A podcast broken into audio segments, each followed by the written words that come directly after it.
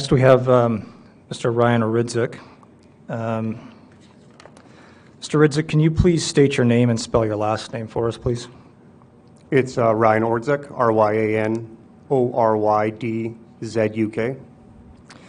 And would you prefer to swear an oath or solemnly affirm today? Uh, Swear an oath. Do you, uh, do you swear that the testimony you are about to give in this National Citizens Inquiry will be the truth, the whole truth, and nothing but the truth? Absolutely. Thank you. Uh, Sir, what uh, city or town do you reside in? Uh, Edmonton, Alberta currently. And how long have you lived there approximately? Uh, I, well, I lived outside of Edmonton for a short period of time, but pretty much my whole life. And I understand that uh, you worked as a federal public servant, is that correct? Uh, Correct. And how long were you so employed? Uh, Just about over 15 years, I'd say. Okay, and are you still so employed? No. Okay. Now, I understand um, that you're here today uh, as uh, an expert witness. We're going to get into your CV and whatnot uh, shortly. Um, And David, I can just maybe invite you to tee up. Uh, Mr. Ridzik has a a number of the documents we'll use, but uh, we will be looking for um, SA 9A um, in a moment. But um, Mr. Ridzik, can you just tell us in a nutshell, what is, what is your expertise? Uh, Primarily in occupational health and safety, recognized as kind of a jack of all trades in that department. Okay. And, um, well, we have, we have your uh, CV uh, up on, on the screen. Um, So this document here, um, do you recognize that document? Uh, Correct. And, and do you want to just tell us, what, what, did you generate that? Yes. Okay, what, what is it? Tell us a little bit about this. Um, This is just a document um, I use to kind of give a little bit of information as to my background, a little bit of what I've done, my, my my most recent experience, some of the things that I'm proficient at, et cetera. Okay. Um, And as far as your, uh, your expertise in occupational health and safety, we're going to look at a document here shortly, but um, can you just tell us, how, how did you come to become uh, an expert? How did you gain your expertise in occupational health and safety? It was primarily through uh, Canada Post Corporation. I uh, started out originally as a letter carrier with the organization and found myself as uh, what they call a local joint health and safety committee co-chair after about five years of employment. Uh, it was in that role that I uh, showed some promise, I believe, and uh, some executives thought I had some promise in, in occupational health and safety, so they told me to apply for a job as a safety officer for the Edmonton Mail Processing Plant. I uh, was hired in the position, and successful in attaining it, and I worked in that position for about four years.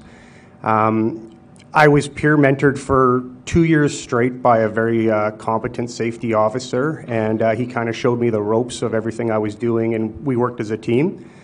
And then from there, obviously, there were lots of education events uh, in relation to that provided by the corporation. I did a little of external training, um, and it kind of just because of my role and what I encompassed, it was more of a generalist role, so I never specialized specifically in one aspect of occupational health and safety.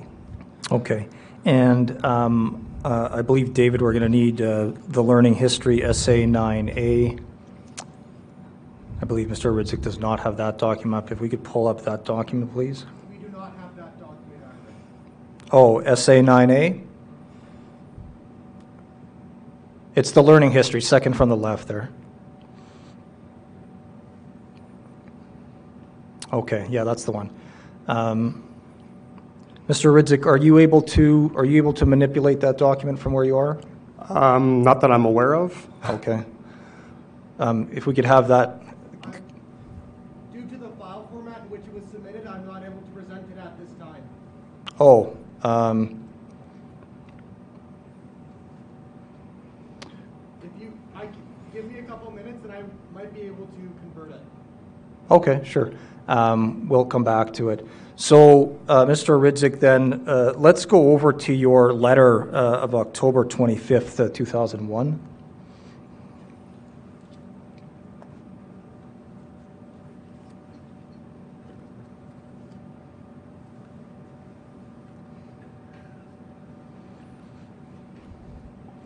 Are we able to open that? There we go. Um, So can you just tell us, Mr. Ridzik, uh, do you recognize that document? Yeah, absolutely. And what is it? Uh, it's a document that I called my letter of informed consent, and this was a, a document that I sent to my employer.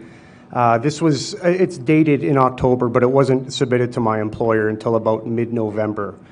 I uh, originally was trying to speak to my employer verbally before I submitted anything officially, but this was the document that I gave them to advise them of the concerns I was seeing with a lot of the breaches of occupational health and safety policy. Okay. We won't go over it in detail, but it is a fairly substantive uh, document. Um, In here, Mr. Ridzik, though, I'll draw your attention to, uh, for example, point number four. Um, If we're able to go to to that part of the letter, please. And therein, uh, you pose the question to Canada Post, and just to be clear, uh, was Canada Post your employer at this time? Correct. Okay. So um, the question you posed at number four is, does Canada Post believe that their proposed vaccines are safe for their employees to take? From the start of the pandemic, Canada Post has stated that it follows the guidance from the Public Health Agencies of Canada. Vaccines are approved for use in Canada by Health Canada. Um, Do you recall generating that question and putting that in the letter? Absolutely. Do you want to just give us a bit of background? Because I noticed that there are uh, several uh, references and links uh, underneath that, though. Just tell us what was the intention here with point number four and all of these links and references that you have. Um, well, in essence, what I wanted to paint to the employer, and, and, aga- and again, this is about uh, informed consent. So a lot of folks have been mentioning that through the testimonies, and, and, and informed consent from different aspects. Uh, could be, you know, medical informed consent, uh, people talking about employer informed consent. But for me, this was I, I wanted to find out exactly what my organization knew about COVID uh, the vaccines themselves, uh, everything to do with what they were implementing, right? So I had posed to them 90 questions or so, and I provided a, a bunch of research because I had researched this for probably about six months ahead of time because they were announcing the vaccines at the beginning of 2020 or the uh, beginning of 2021, I should say, it came out. But um, I, uh, yeah, no, I wanted to just find out where they were at with their level of knowledge and what they did in terms of their due diligence as the employer to ensure that what they were providing their employees was safe to take. Um, this one question was just an obvious one. Um, do you guys feel that it's safe to take? And they couldn't even answer something as simple as that. Okay. Um, Thank you for that. If we can just uh, move over to um, question 12 or point 12 in your letter, please.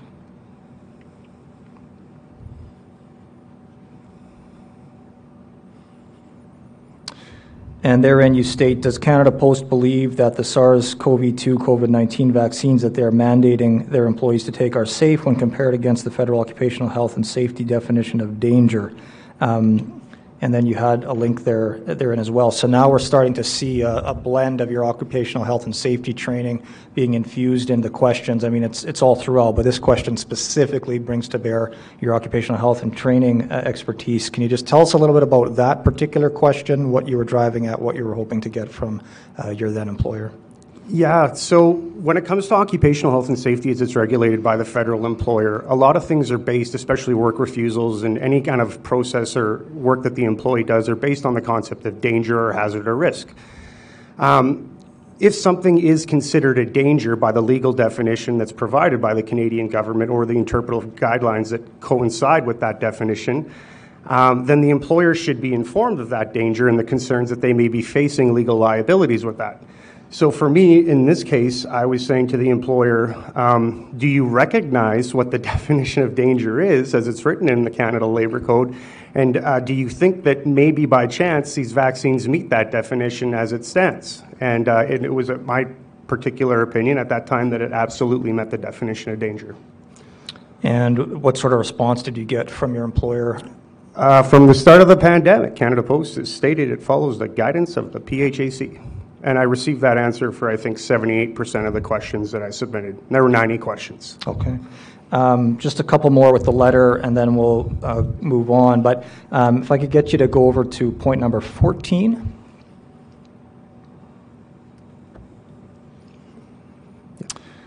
Fourteen, does Canada Post consider myocarditis or pericarditis a serious medical condition? Um, would refer to Health Canada experts, and then you had a couple of links there. What were you driving at with that uh, particular question, and what was the response?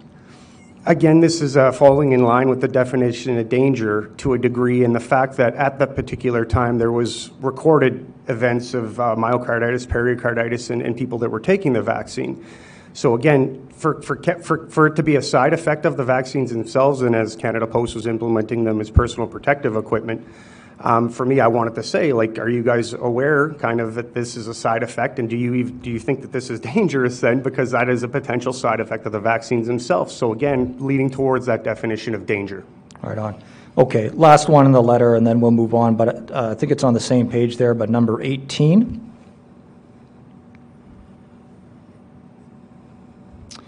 And therein you posed the question or made the point to uh, Canada Post Is Canada Post aware that the injections that they are demanding their employees to take, Pfizer, BioNTech, Moderna, AstraZeneca, Johnson Johnson, are currently listed in the National Library of Medicine under clinicaltrials.gov as experimental?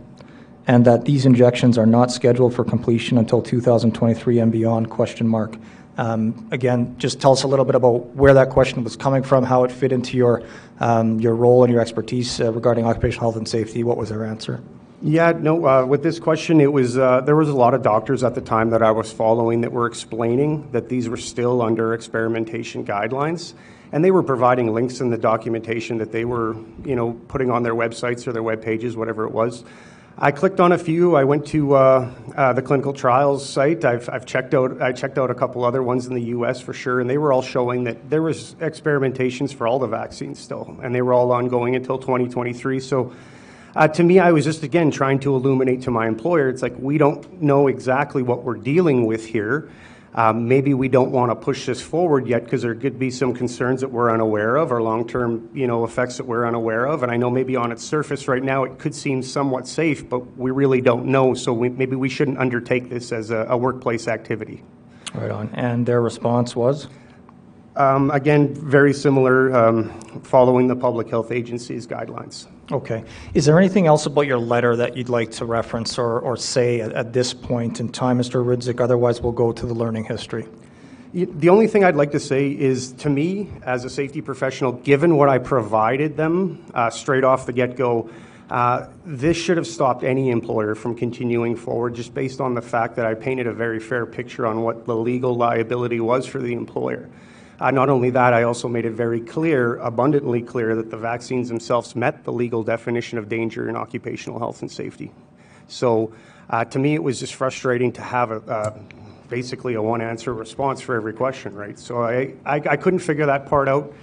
Um, but to date, I mean, this was all made part of an official work refusal at Canada Post. And um, I think any Canada Post employee could access this if they just looked up the local Joint Health and Safety Committee minutes. Okay, thanks very much. So um, that letter of October 25th, 2021 is uh, already in, uh, marked as an exhibit SA9D. Um, and so, uh, David, it looks like we've got the learning history uh, up and running. Thank you for converting it. Um, so if we could turn our attention to the learning history and um, this, uh, this here, Mr. Ridzik, do you recognize this document? Absolutely. Uh, what is it?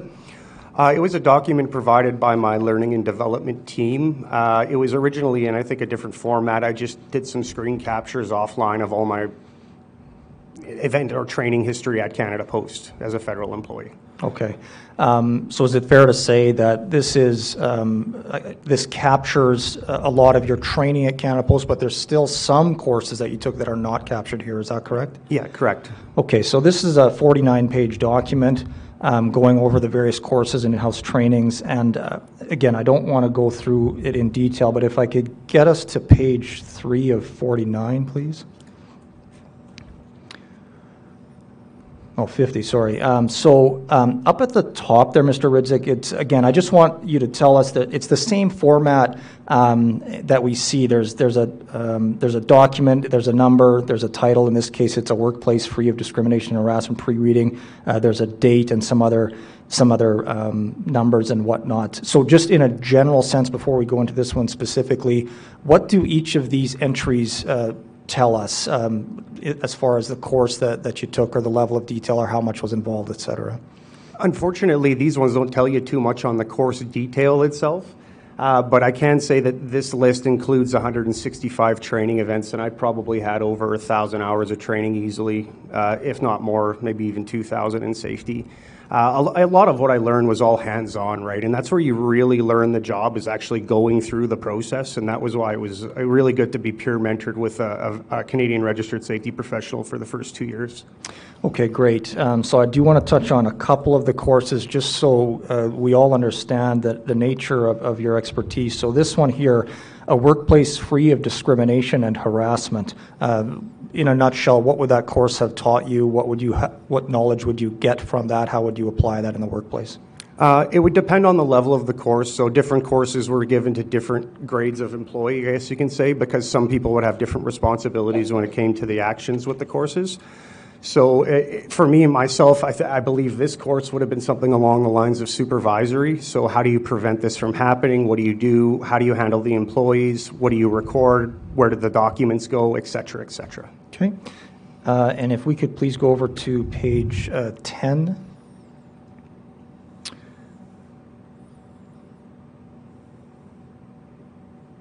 Uh, and, and if we could go one more down, please, page 11, I guess.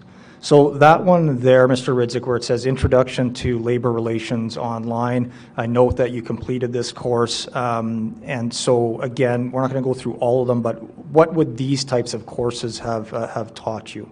Yeah, so after my safety position at the AMPP, uh, the, the, organization did a big restructure and they pulled people from different parts of the organization and put them in what was called a human resources business partner role.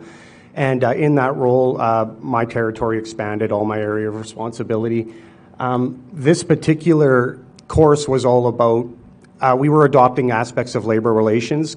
So I was 90% safety, but then I also had labor relations to deal with and grievances. So they started to give me courses along those lines so that I could manage that as part of my portfolio. And um, yeah, no, I mean, the labor relations course was, you know, how do you respond to employee concerns? How do you prevent them from happening so they don't go to a grievance? Uh, if a grievance does occur, what are the steps you have to take? How do you log it, et cetera, et cetera? And so, would you have also learned about um, the legal framework and the laws uh, in some of these courses, or in that one in particular?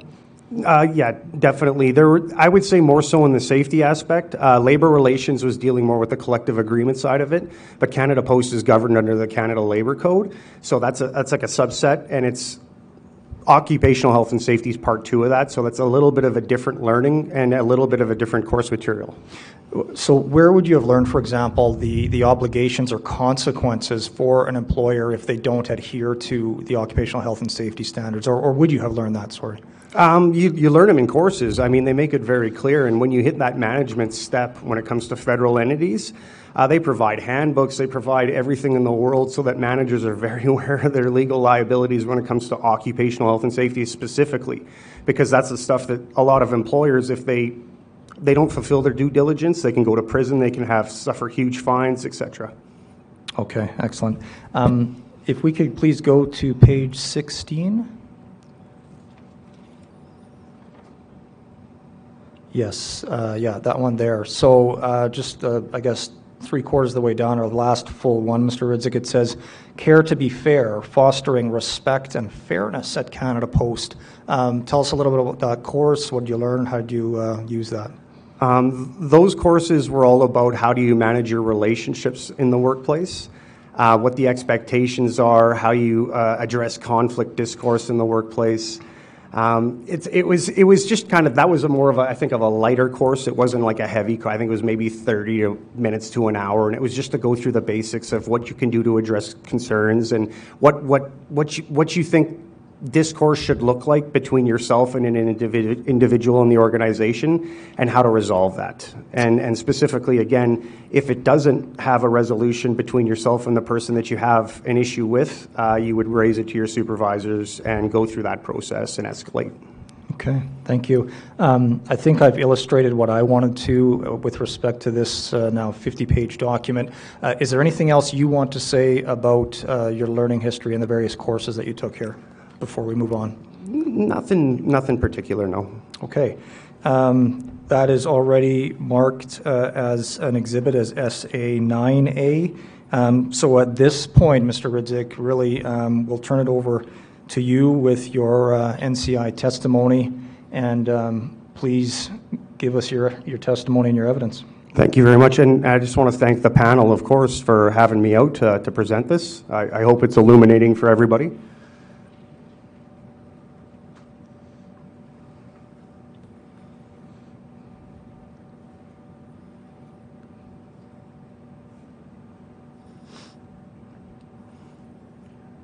I just want to remind everybody here, too, this is a very quick and brief overview of occupational health and safety. Uh, I, I could honestly talk about this stuff and talk your ears off for probably about a week on it. Uh, I dig it. I don't know why. I just like safety, but there's, there's a lot more to this. Uh, and, and and a question to kind of start with, uh, and, and this is important for the panel to consider as well as anybody in the audience, is if I was bringing this information to you as a safety professional and showing you that there were concerns, uh, both with your liability and the risk of your own life and your employees' lives being at risk, would you consider continuing on with this because ultimately it could land you in a lot of hot water? and the former pharmacist. Uh, she, I, I listened to her discussions, and I, uh, I had to say I agreed with her on a lot of points she was making, and I loved her touching on informed consent. And she asked a question at the end of her interview, and she said, "Who is accountable for all of this?" And this is a question that everybody's been asking, right? So I'm going to share with everybody who I think is accountable and how it all works, and how the maybe some of the occupational health and safety laws apply around this. So who is legally responsible for the COVID-19 fiasco? Uh, was it Big Pharma for creating the injections? A lot of people seem to think that. Was it the Public Health Agency for approving the use of the injections? Some people think that. Was it the government for pushing the mandate to begin with? Or was it even ourselves for making the decision to take the vaccine in the end? And I don't know, maybe a bit of this is all true, but for me, it was your employer. It was everybody's employer because up until the point em- employers decided to put in workplace vaccination mandates, it was an option for people to take the vaccine. It wasn't until the employer said you had to that everybody did a mad rush to go get a vaccine because they didn't want to lose their jobs, right? This comes to, back to something that uh, you know my parents used to say: is if all your friends jumped off a bridge, would you jump too? And what we're kind of dealing with in this situation to a large degree is the Milgram experiment. Um, what we have is an authority figure, and it's not just an authority figure that's pr- providing pressure on you or coercion to do something. Um, it, it was like it was mentioned earlier, they're forcing you now because they're making it a condition of your employment and it's affecting your ability to, to pay your bills, get food on the table, etc. And this is, ends up kind of what, what happens at the end of it all when people push things forward a little too fast and they don't do what's expected of them when it comes to occupational health and safety. You start to wonder. So employers, when they, when they decided to put this in place, they should have asked themselves three basic questions. Am I actually required to follow this vaccination mandate? Because that's something that's going to come up in this. Is it even legal for me to implement this kind of vaccination mandate? And if I listen to the Prime Minister's request regarding a, a vaccination mandate, have I completed all my due diligence as the employer? And I can say flat out, no, no, and no. Let's take a look at the Prime Minister's own announcement, and this is right from his own desk. If we took, take a look at some of the pieces in here, it should have been very evident to folks what this was intended to be, which was a workplace policy that they were implementing to protect you. So as you can see at the very beginning here, it says here that we're doing this to protect the health and safety of all Canadians. And then he mentions, as the country's largest employer, so he mentions he's the employer, the Government of Canada will continue to play a leadership role in protecting the safety of our workplaces. So again, this falls under occupational health and safety in the workplace. Employers in federally regulated air, rail, and marine transport sectors will have until October 30th, 2021 to establish vaccination policies. So he's referring to what he calls his core public administration, which he is responsible for and the boss of. However, crown corporations and separate agencies are being asked to implement vaccine policies mirroring the requirements announced today by the rest of the public service.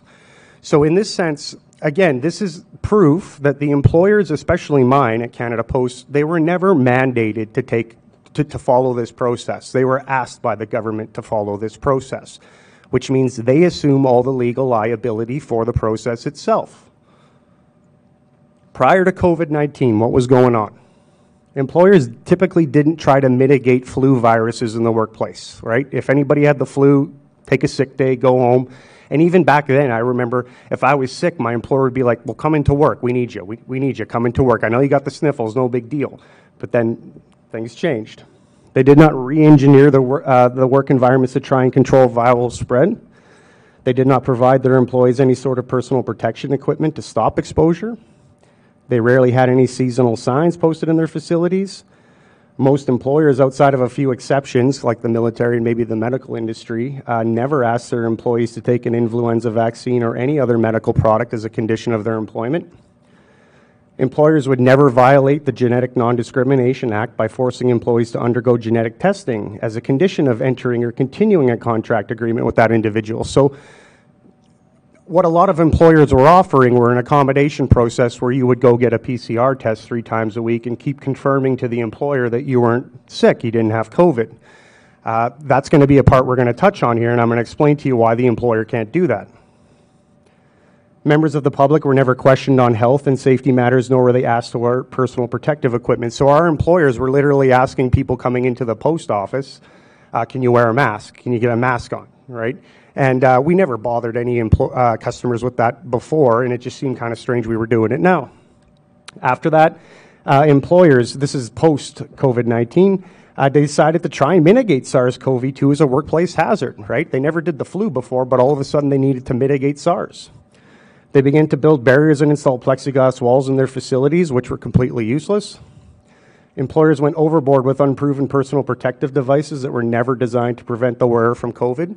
So, the paper masks that people were wearing, the cloth masks, those aren't regulated personal protective equipment devices, right? Uh, people need to wear very specific personal protective equipment that needs to be designed to mitigate the hazard in question. And paper masks that aren't fit tested to your face they're not going to protect you against a virus. There's no way. So providing you that is just for show. It's just like, yeah, we look like we're trying to do something. Employers decided to put signs everywhere, constantly reminding people to use chemicals hand sanitizers, uh, wear their masks, and remain six feet apart from one another. And then finally, employers went to the extreme and decided to create vaccination policies. I mentioned the PCR testing, and of course, uh, people were repeatedly questioned and pursued regarding medical status and mask compliance. And this was both, uh, this was at every degree in the company. So when it comes to federal employers, this is a little bit of a flow chart here just to try and explain to everybody how it all works with due diligence when any employer puts a new process piece of equipment or they initiate a new activity in their workplace, they have to roll everything under Part 2 of the Canada Labour Code and the Canadian Occupational Health and Safety Regulations. This is to make sure that they don't harm an employee and then miss something and then go to jail for it down the road. It's really simple. What does this break down to? Well, there's certain aspects of this. There's the Criminal Code of Canada and there's the Westray Law. In the Westray Law, what a lot of people don't maybe know about it, it was a law that was designed that, to hold employers accountable after the, the 1992 Westray mine disaster in Plymouth, Nova Scotia that killed 26 workers. Uh, in that same situation, we had employers that thought they knew better than the employees that were raising concerns. They thought they knew better than the safety officers that were saying that the, the site itself was suffering from industrial hygiene issues. And then, sure enough, an explosion occurred uh, from all the mining dust, and uh, 26 workers were killed. So then, amendments were made to the Criminal Code of Canada that include the employer's liability in this. Uh, other acts that are consideration for the employer uh, while they're implementing the new process are the Hazardous Products Act, and this has to do with stuff like your WHMIS categories. And everybody took that training when they went to the work, right? You take your WHMIS training at the beginning, uh, and then you have, of course, your hazardous products themselves, and these are the ones that are recognized and registered as dangerous goods. And then, of course, uh, with, with my corporation, we had collective agreements, and these are all what I would call fail safes of safety, right? The employer uses these to make sure that they're doing all the necessary steps so that they don't get themselves in trouble. And these break down into to further brackets, right? So, under the, the Westray law, you have to consider the, the duties of the employer, which are all listed in Section 125 of the Canada Labour Code, and they're very specific as to what the employer is required to do. There's informed consent, there's the right to know, the right to participate, and the right to refuse, which is a very, very, very important part of this that everybody was denied, in essence. Uh, the definition of danger in the OHS uh, interpretive guidelines that tell you what these definitions mean. Uh, under the Hazardous Products Act and, the, and, and these other uh, aspects here, you have your WHMIS, your, your GHS, which is your Global Harmonized System, and this is the labels that they put on dangerous products, and they're called safety data sheets. And uh, these are attached, uh, the labels are affixed to the products themselves, and then the employer is required to provide these to employees so that they're aware of the potential chemical exposures in the workplace. And then, of course, uh, under the collective agreements, there's a bunch of safety stuff they need to look into, like the terms of reference. Uh, they need to consult nationally with their bargaining agencies to make sure that everything is going according to plan, and the, the, the bargaining agencies need to agree with the, the corporation. Uh, they need to provide minutes of all these consultations. And again, there's various articles in each collective agreement that all encompass o- uh, occupational health and safety. Again, we bring this all back. This relates to due diligence and the duties of the employer when implementing a new process, piece of equipment, or activity. So you have to make sure the employer has to do all of this stuff, look at all these codes, and this is really just a, just scraping a little bit out. Um, they have to look at all of this before they decide to move forward with something, right? Because again, if it's not safe and somebody gets injured down the road and they didn't do their due diligence, they can be held liable. So after the employer has confirmed their, uh, the legality of their new process, so they go through that step and they go, okay, we can do this. This is legal. What are the next steps we have to take? I won't go through all of these, but this is just a slide that shows some of the specifics around what that project would look like. And just for example, I'll go through a couple points. So the first thing, a primary initial discussion amongst the employer's executive stakeholders to determine if the newly proposed idea has any merit as a device or piece of equipment to protect an employee in the workplace. They would assign a policy holder and somebody that would carry out the project.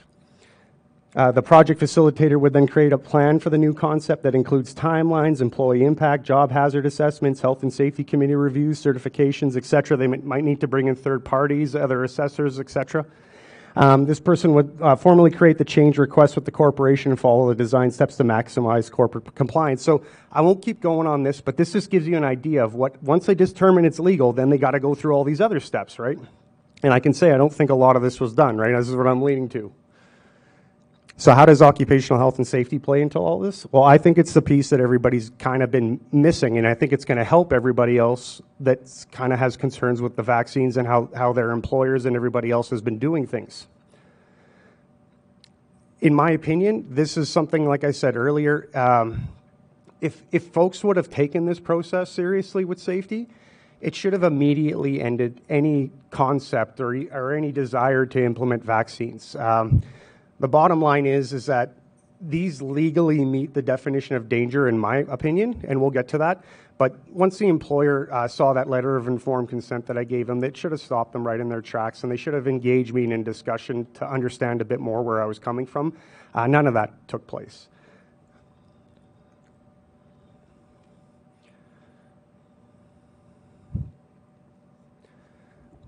All right, so what they should have done is that federal employers, when, when the vaccine mandate was announced by the Trudeau government, and they said, hey, uh, we're asking all you federal employers and crown corporations to do this.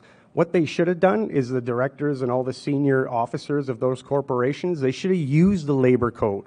They should have looked at it, put it right back in, in the prime minister's face in a sense, and said, hey, you know, I don't know about this. I, I, have a lot of liability that I have to deal with with these particular clauses.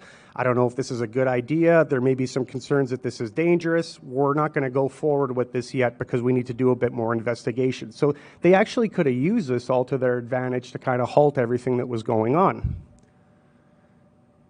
So let's talk a little bit about um, this one particular section here, which is the Criminal Code of Canada and the Westray Law.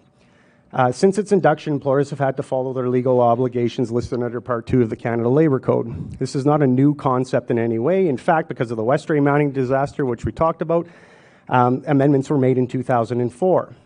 So, Section 217, this was the amendment or the, or the clause that was added.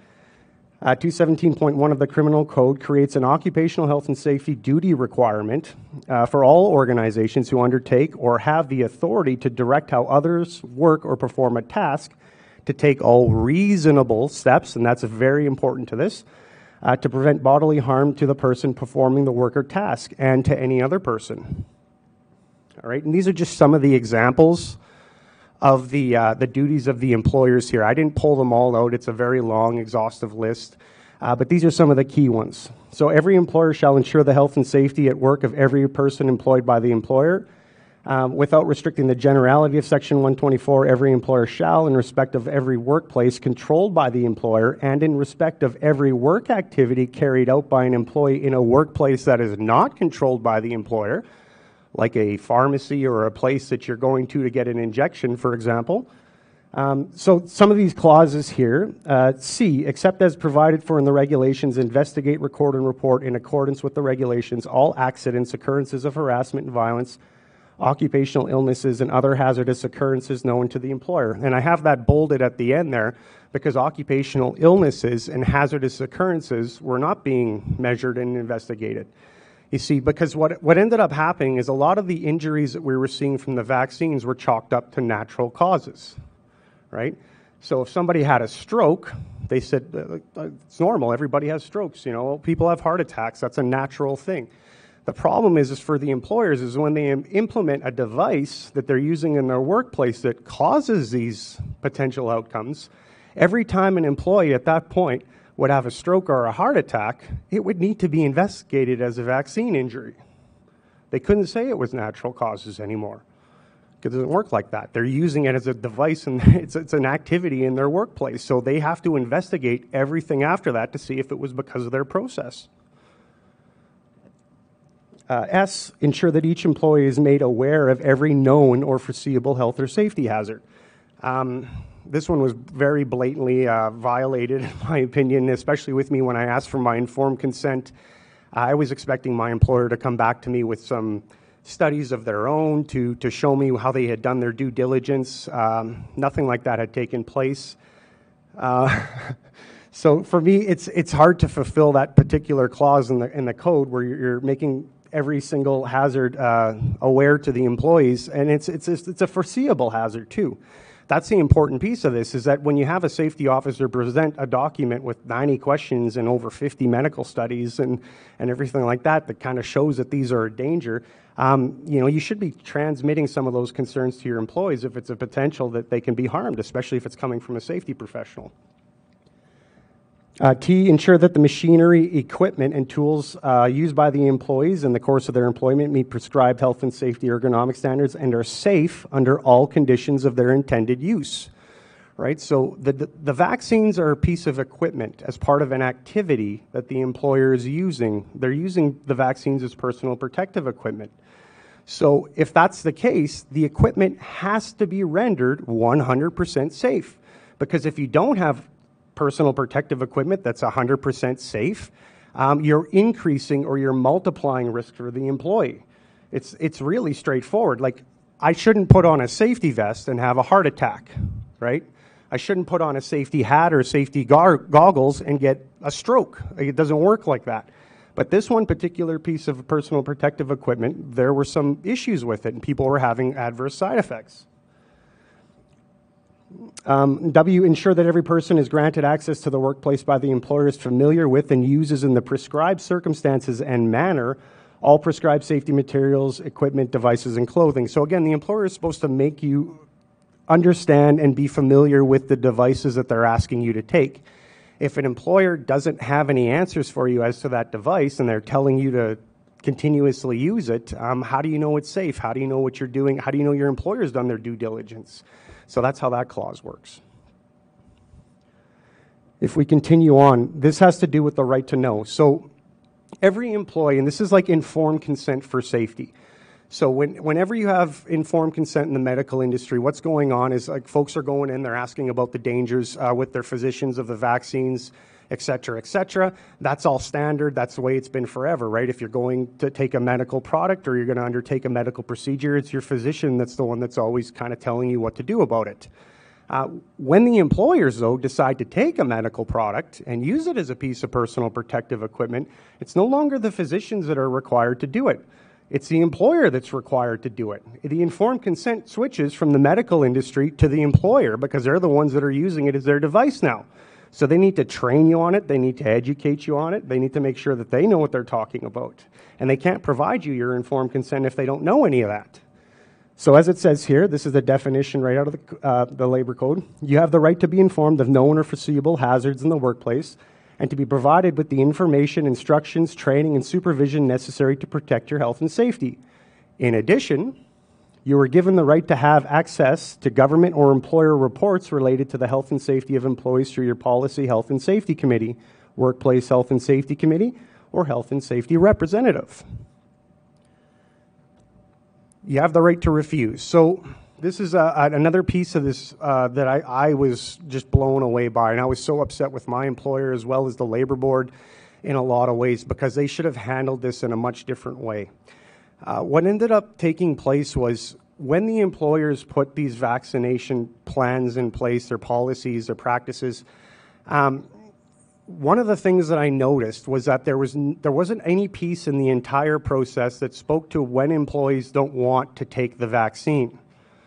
It was just like you didn't ha- you didn't have that choice. Whereas in the past, if an employee refuses to do something that the employer is asking, it's required right away by the employer to, to diagnose that. Like, why are you refusing this work? And it becomes what could be a work refusal. And it's written right in the code that they have to ask that. You see, but in this case, what happened with COVID, it, none of that happened. It was you're non compliant right away. And that was the piece that I, I, I, just couldn't figure out. It's like, well, they're not non compliant. Um, they're all refusing your process. So you have to investigate every one of these concerns as a work refusal. It's not a, a non compliant status. They're saying it's dangerous. They don't want to take it because they don't feel it's safe. So you have to investigate this. But that didn't take place. Everybody was just suspended or fired automatically, which is, again, it's breaking the rules. And Mr. Orydzuk, I'll just advise we're just under the 20 minute mark, so, uh, but carry on. Okay. Um, so you have the right to refuse work if you have reasonable cause to believe that your workplace presents a danger to you. The use or operation of a machine or apparatus presents a danger to you or to another employee.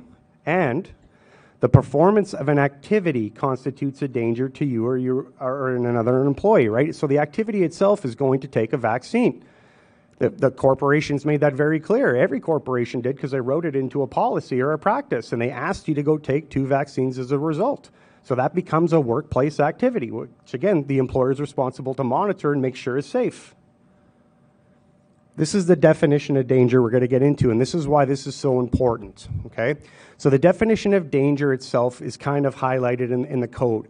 But what they do is they provide a, a, like a big kind of set of rules on how to read this definition and what it means more specifically, because everybody, when they read it on a first glance, they may have a different interpretation of how it works. Uh, the interpretive guidelines make sure that they kind of quash that in a way so that everybody's very clear, black and white. This is what this looks like, this is what the definition means, and this is how it's applied.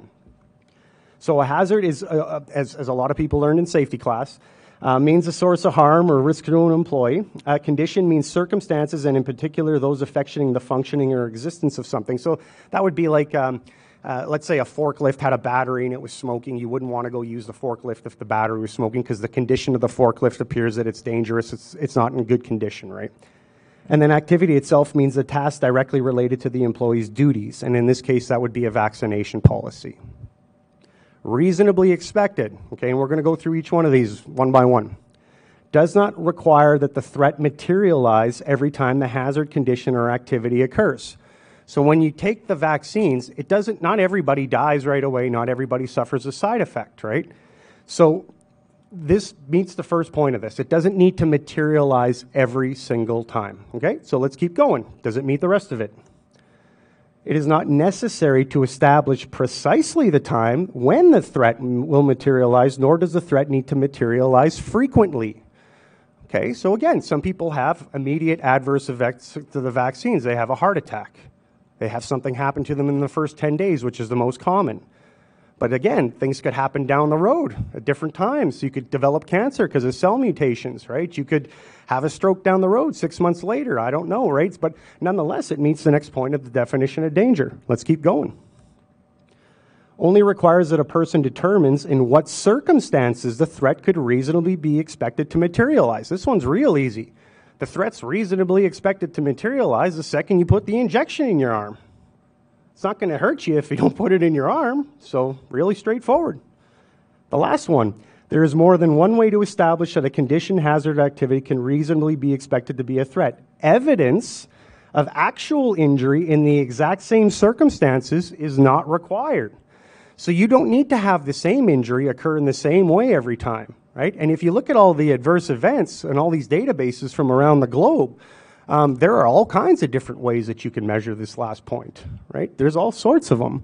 Um, and, and again, evidence of it in, in, in, the same circumstances is not required. So, I mean, we've met, these are all the points of the definition of danger in the labor code.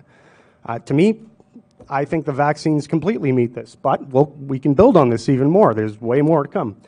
Other sources of evidence include expert opinions, opinions of ordinary witnesses having the necessary expertise, like myself, for instance, and inference arising logically or reasonably from known facts.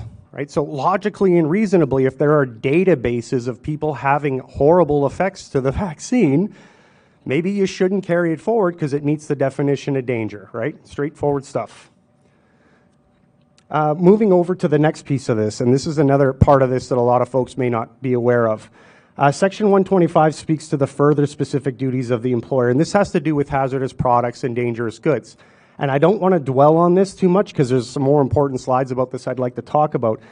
But what this is basically saying is ensure the concentrations of substances are controlled properly, um, they're stored properly and handled in the appropriate manner, that if uh, they're, they're also labeled by the appropriate SDS sheets or the, uh, the product labels, and then the SDS sheets are disseminated to the employee base, et cetera, et cetera. I won't go into this too much, but I'll skip through this. All right. So, are there any other? We'll get back to the hazardous products here in a bit, I promise. So, are there any acts or regulations of concern for the employer? Yes, the Genetic Non Discrimination Act, which I had mentioned earlier regarding the PCR tests. So, this is written right in the Act itself. Uh, it is prohibited for any person to require an individual to undergo a genetic test as a condition of providing goods or services to that individual maintaining a contract or continuing a contract with that individual. And that's what every employee is in, right? So you, you're working with the employer. Um, you're in that contract with them. You're under a collective agreement, or maybe your management, you have an individual contract with them uh, offering or continuing specific, specific terms or conditions in a contract. So, in essence, here, what a genetic test means in this act, and they define it very well, is it means a test that analyzes DNA, RNA, or chromosomes for purposes such as a prediction of disease or vertical transmission risks, or monitoring diagnosis or prognosis. So, when you go for a, a PCR test and you get that thing shoved into your brain, um, what ends up happening is they're taking RNA, they're looking for samples of RNA, so they're literally diagnosing the RNA as a condition of keeping your employment, which is a violation of this act. Because B says you can't do that as, maintain, as a condition of maintaining or continuing your employment contract. Um, the Assisted Human Reproduction Act. This one, I again, this there's a lot of debate still a little bit about whether reverse transcriptase is real. Um, I consider it very real. I've read a lot of studies on it myself, but I'm not a medical doctor. That's just my own personal opinion based on what I read.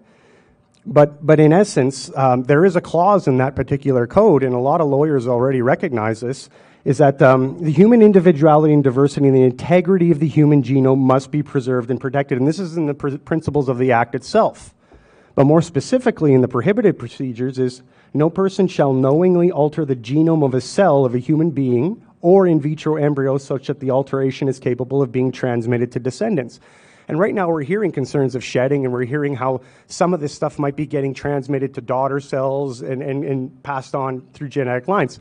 I don't know for sure. I don't have any proof, or you know, I can't like say that 100%. But this would be something for people to consider as you know a concern for the employer and what they were doing and how they were handling things. All right, and this was uh, uh, enacted in 2004. Um, so we keep on going here. The collective agreements, uh, I won't touch too much about this. I'm running out a little bit of time here, but um, let's keep going. So some of the potential consequences of willful and immoral conduct by the employer and how this all ties back into Westray. Um, everyone again we talked about section 217 how every employer is required to do everything they can. It's a legal duty to, to take reasonable steps to prevent the bodily harm to a person or any other person arising from their work or their task.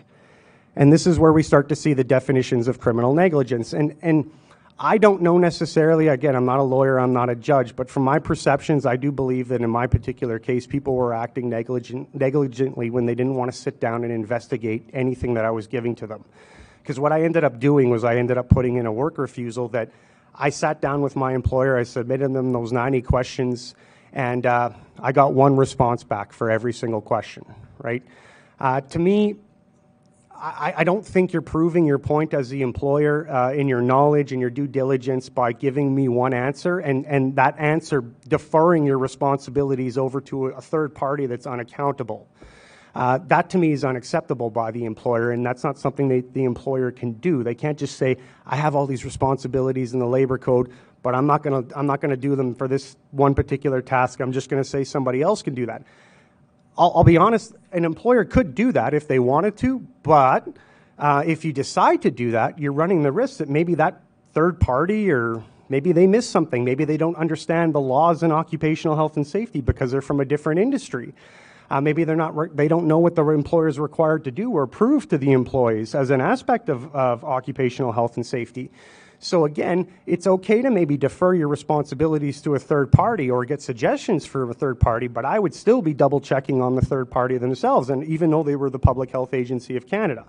Um, I wouldn't want to just be saying, no, no, they got it, we, they got it, and, and I'd be adopting all the liability as a manager or director or something like that, right? So I, I would still be checking into the PHAC's work. And Mr. Orydzuk, we got less than 10 minutes left. Yeah. Uh, criminal negligence. So everyone who is criminally negligent who, in doing anything or in omitting to do anything that is his duty to do, shows wanton or reckless disregard for the lives or safeties of other persons. And the def- definition of duty is very simple. This is a duty imposed by law. And those duties that we're referring to are all the duties listed in Part 2 of the Canada Labour Code. They're literally called the employer's duties duties of the employer. So that's the, the, specifically what they're talking about with this code. So if the employer didn't do any of this and they acted negligently, they could be charged, they could be prosecuted, and they could seek pre- they could uh, be serving prison time, and also that they could have a, a massive fine levied against their corporation or organization. Uh, this is about criminal negligence. It's just a, an extension of uh, 219. So, how are these vaccination, uh, vaccines legally tied to the employer? Because I know a lot of folks would say, well, the employer is going to say, well, these are the public health authorities, or these are Pfizer's, or these are the big pharmas. No.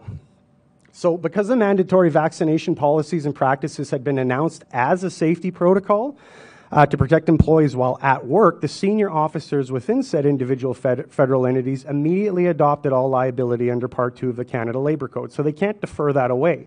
If they're going to use it, it's theirs, it's their device. The employer cannot hand their legal liabilities over to an unaccountable third party in the PHAC. The employer is also required to render the equipment 100% safe to use, right? So if they're going to call it PPE to protect you against SARS-CoV-2 in the workplace, which is the hazard that they're claiming that they're protecting against, better be 100% safe because that's written right in the law. Employers can listen to suggestions that come from a third party or outside agency, but they cannot defer their duties. I've mentioned this before. Uh, if the employer chooses to do this without maintaining their due diligence, then the employer could suffer the legal consequences of relying solely on one external source of information to approve their new piece of equipment or workplace process. The definitions for employer and employee in the Canada Labour Code, as well as the Canada Revenue Agency, make it very clear that the employer is the one that employs or one or more employees and provides you with your paycheck. So somebody has to be liable. And if the employer is going to say, well, we're deferring to the Public Health Agency of Canada, I, I have no legal recourse against the Public Health Agency of Canada. You see, and that's how I think that a lot of this was kind of being done, is everybody was kind of pushing it to somebody else, saying it was their responsibility, they're doing it, it's their mandate. Uh, maybe folks just didn't realize that when they were adopting it as a workplace policy, it was going to be their liability. Uh, Section 125 in the CLC states that the employer must provide every person granted access to the workplace by the employer with the prescribed safety materials, equipment, and devices. So, really simple because they're protecting against SARS CoV 2, um, and the employer has written a policy to protect against that specific hazard. Uh, that instantly means that the devices that they're using to protect you against become their it's their device it's their liability and this one this last point here is the most obvious one as provincial workers' compensation boards have already stated, Employers that implement mandatory vaccination policies are subject to and responsible for managing their injury claim and responsible for covering the injury pay as a work related illness or injury. The employer will also subsequently suffer the raised WCB premium cost should their injury and claim rate increase due to the employer's vaccination policy. So every province has recognized that the, the vaccine injuries are WCB related if the employer has put in a policy or a practice that said you had to do it as a condition of employment. If you got injured by that vaccine injury and you get that confirmed by your doctor, WCB has to cover it. Like there's a criteria for them to follow, but that's showing that the employers are liable. Otherwise, they wouldn't be paying for the claim, right? So they're the ones legally li- liable for it. It's nobody else. These are some of the bigger complications for the federal employers. So, federal employers implemented their vaccination policy practice as a workplace safety activity, more specifically, assigning selected vaccines as a piece of personal protective equipment to protect against SARS CoV 2. And we have to remember, of course, that the, the, the, equipment they were assigning wasn't even protecting against the virus in question, which was the Delta variant, I believe, at the time. It was only coded, the mRNA was only coded for the Alpha strain. So, them even providing that was already showing that it wasn't going to be effective. So, it wouldn't do anything. So, what's the point of even giving it to people?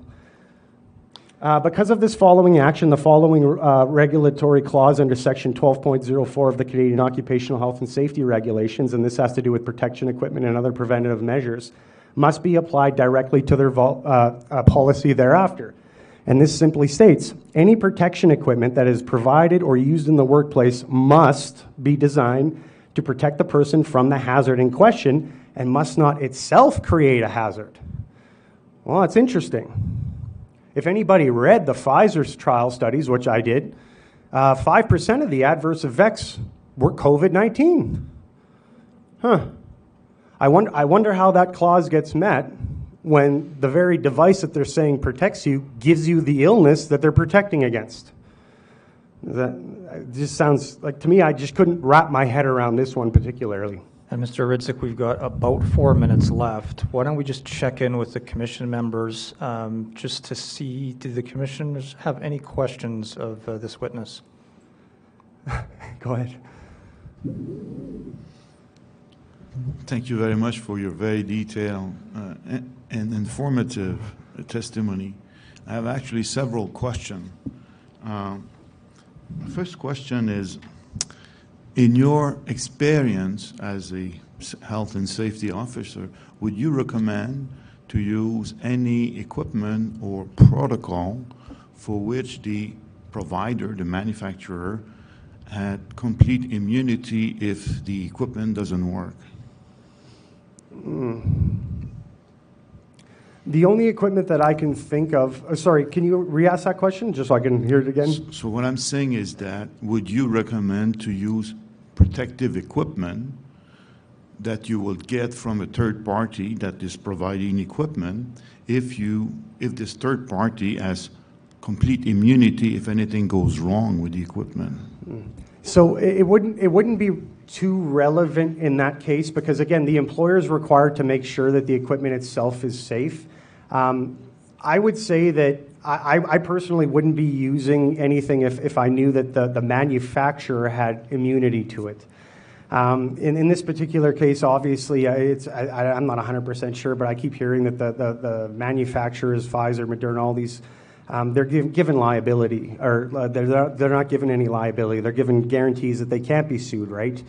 Um, so for me, I, I would never personally do this. And when it comes to PPE, I mean, comparatively speaking, uh, when, when you look at, let's say, a biosafety security lab or, or the, the laboratory in, in Winnipeg there, where they deal with, it's a virology level four security lab, I believe. Um, those folks, when it comes to a risk group level three human pathogen, which is what SARS CoV 2 is considered, and that's relatable to anthrax, um, they wear like the, the, the, sealed impermeable spacesuits with oxygen filtration or oxygen being fed in. They have the, part, the HEPA, HEPA filter particulates, uh, uh, HEPA filter filtering uh, particulates, uh, masking, and, and everything that's included in it. And um, I mean, to me, if, if the employers are dealing with an invisible asymptomatic virus and they don't know when or where it's going to attack everybody and they're going to say it's a danger to everybody and that it's a concern that you need to take a vaccine, then why are your facilities open to begin with? Because you're just constantly exposing employees to something and providing them substandard personal protective equipment the entire time. So you're placing them in danger every time they come to work, especially if it's considered comparable to anthrax. My, my other question has to do with when I read all of these detailed law that I was vaguely aware of, I, I feel that uh, it's been taught through a thought process to really cover every possible thing that you could face in a working environment. And if if these rules are properly followed, I mean, I feel that is we're doing the best we can to ensure safety. Uh, why is it then that they have not been followed and what's happening in terms of accountability for people that overlooked the application of these rules? Currently, nothing's happening to them. Uh, I'm hoping that, you know, maybe with a little bit of information like today, uh, sharing with folks that they maybe start to pursue some avenues and look at uh, what the employers have been doing uh, internally with COVID. Um, yeah, I, I don't know what more to say about it other than there there hasn't been any accountability, and I can't believe that like because all the testimonies have been about people that are just shocked at it's like the inverse, the upside down they're dealing with in their industries where everything has been turned over, and you're sitting there going, I don't get it. Like we've been doing it this way forever, and then all of a sudden with this, it's just everything has changed and thrown out the window, and it was done so so quickly and so callously, and and, and either it was people were afraid. Uh, or they knew that um, maybe after they had implemented, like especially with my employer, I was you know I was hoping to really shock them with some of the stuff I had told them. Um, maybe they realized that they were guilty, and that's why that they just kind of kept pushing forward, and they just figured, well, if I'm in, I'm in. I can't, stop. I don't know. Like maybe they, they figured that they were caught, but uh, yeah, nobody's been held accountable in any way to date. And uh, I'm hoping that people start to dig into the safety aspects of their employers because I know that my employer didn't do anything with this. And further to that, again, when I gave them that letter of informed consent, there should have been a discussion. Like, just give me an hour to talk to you about it, right? They gave me five minutes and said, no, we're just moving you along the process, no danger. And I'm sitting there going, wow. Like, I've been working for you this long as a safety professional, and you're just ignoring everything I'm saying. It didn't make any sense. So there must be other people in your role in the, within the federal government. Uh, are you aware of other health and safety experts that would share a somewhat different view of what you're presenting here and would sit down with you and say, I don't agree with you for such and such reason, and I, I'm willing to explain to you that you're missing important point. Yeah. Um, I would say that there, I was the only employee I was told that put in a work refusal account at Canada Post out of 65,000 employees, but I forced it through. Um, when it comes to the safety colleagues and, and everybody else, uh, I'll be honest, the people I was bringing this up to were all safety brothers and sisters, I guess, at Canada Post, right? Like I, I was trying to get them on board with me and, and kind of explain, like, guys, we got to stop them because what they're doing is kind of, like, it's kind of crazy and dangerous, and you know, people could really be affected, and people could go to jail. Um, a lot of folks didn't want to engage me in the conversation to begin with. Uh, the ones that did, and that were, I guess you can say, a little bit more amenable to what I was sharing, um, they absolutely were like, yeah, no, you make some good points. But when it came to the discussions and everything, everybody was dead silent. You know what I mean? Like, I was the only one bringing this stuff up. And every time I did, I'd get threats. Oh, you're going to lose your job. I can't have you do this again. You're going to get disciplined, this and that. And I'm just like, well, yeah, go ahead, you know, because I don't want people to die. So go ahead and fire me, kind of thing. But um, in, in the end, yeah, no, I, I think that a lot of safety professionals probably, there were some that would agree with me, others wouldn't even engage me in the conversation. And I could say flat out that I think anyone uh, that's a Canadian registered safety professional in Canada, any safety officer, there's no way they could argue anything I'm bringing here. Nothing. They can't. They know it's right. Maybe one last question. You, you mentioned that for the genetic test, the PCR test, there is a clear regulation that it cannot be imposed. Correct. What about a rapid antigenic test? Is that also covered under the same rule or is somewhat different? I, I, I would have to look more into the, the, the, the rapid antigenic one myself uh, to see if it's analyzing for RNA or DNA. Uh, I don't know specifically 100%. I do know that some of the PCR testing, like I've looked into that, that is sampling for RNA, so I would say that that is definitely violation of the Non-Genetic Discrimination Act, yeah. Thank you.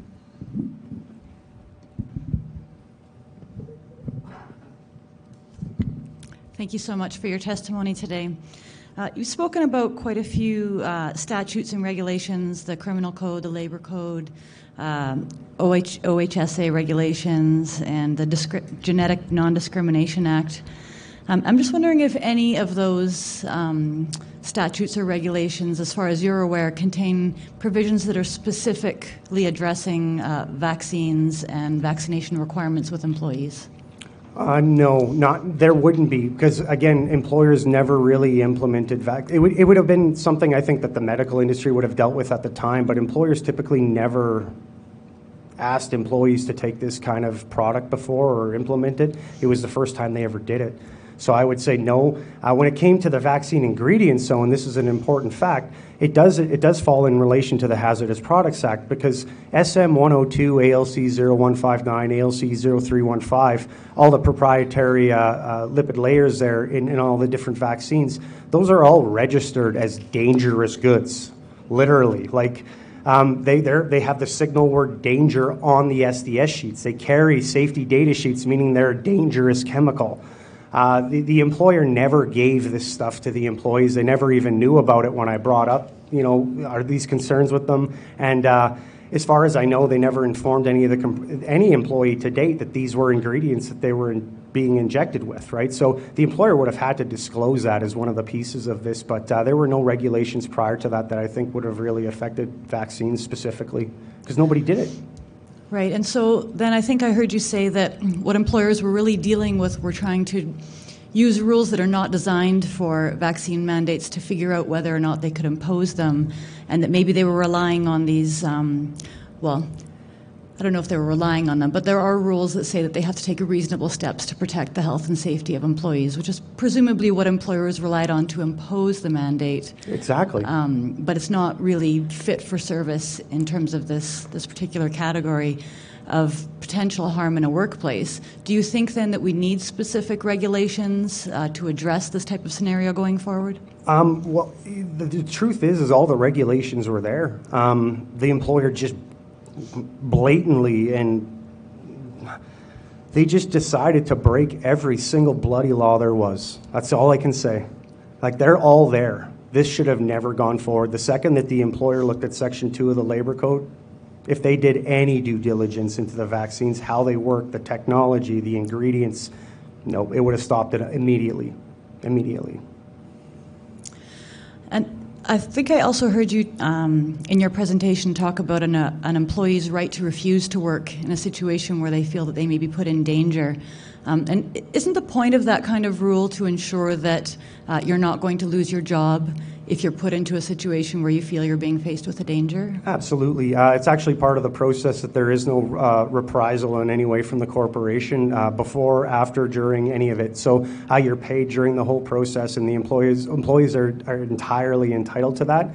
It's my perception that they avoided that because there were so many employees that didn't want to take the vaccine, and not only that, uh, it was just easier for them to mark them non-compliant uh, rather than have all these employees, maybe thousands of them, bring forward medical studies and concerns in an official work refusal capacity that would have to shut the process down. And then not only that, if, if people already went out and took the vaccine as part of the employer's uh, practice, then they would have been held liable. So I think that's why the uh, the employers just decided to say you were non-compliant this time instead of saying, well, this is technically a work refusal. Because under 128, they need to, section 128 of the code, they need to ask that question, are you refusing under the Canada Labour Code or the collective agreement that you're under?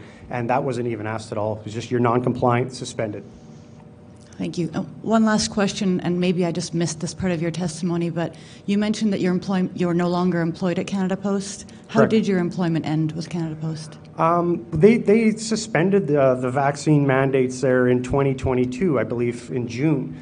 Uh, that in itself should show that this was never about safety because it, it basically shows that the vaccines didn't provide any safety if they're going to suspend the mandates after they told everybody to take it. Um, sorry, I lost my train of thought. uh, can you, can the question was just how did your employment end? Oh, yeah, sorry. No, I, uh, I originally was suspended, um, and then after the, the, the suspension uh, ended, they invited, I think, some folks back into the workplace. Um, for me, I, I, knew that legally that wasn't a, a, a, very good decision for me. Not only that, uh, given what I had gone through with the employer, And uh, what I had felt was just the most deceit and the most immoral conduct I've ever seen in my life. Uh, I wouldn't never go back and work for them ever in my life. Thank you.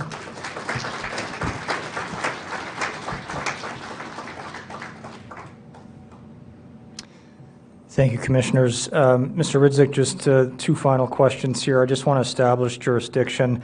Um, Throughout uh, all of this time that you were involved in doing all of this, uh, where did this occur? Where were you? City and province, please. Uh, I was living out of Spruce Grove at the time, and um, yeah, I mean, it's it's it, the, the work refusal itself took place in Edmonton at the mail processing plant. Um, so the first part of the work refusal was by Zoom call, and then um, I, I think I had a phone call with the L. Josh co-chairs. But yeah, everything took place out of Edmonton, and I was existing or residing in Spruce Grove at the time. And both of those are in the province of Alberta in the country of Canada, is that correct? Correct. Okay. Um, Final question. Um, it- Just in summary, uh, sir, uh, in, you know, 60 seconds-ish, what is it that you want this inquiry and Canadians at large to take away from your evidence today? For me, uh, I'll be honest, and there's so much more. Um, if folks are interested, uh, they can always reach out to my community because we're working with a group called Posties for Freedom. And uh, there's a lot of, there's so much more information that people need to hear when it comes to this safety aspect because this is only 20 out of 80 slides I have uh, that you saw today. Yeah, there's so much that I could talk about with you, and I just hope that folks decide to look into what their employers were doing when it came to safety, look into their national safety minutes, ask their unions why none of this was addressed, why work refusals were never afforded to them, why they were marked as non-compliant. Compliant. Um, I just want people to start to understand what their legal recourse is and what they could have, could actually do and still do in terms of following up with their employer, because this isn't secret information. It's all written into our legislation. It's been around forever. Uh, you might want to question your employer as to what's going on because I think it's the best way to kind of get some accountability going in Canada for what's taking place because this is just terrible.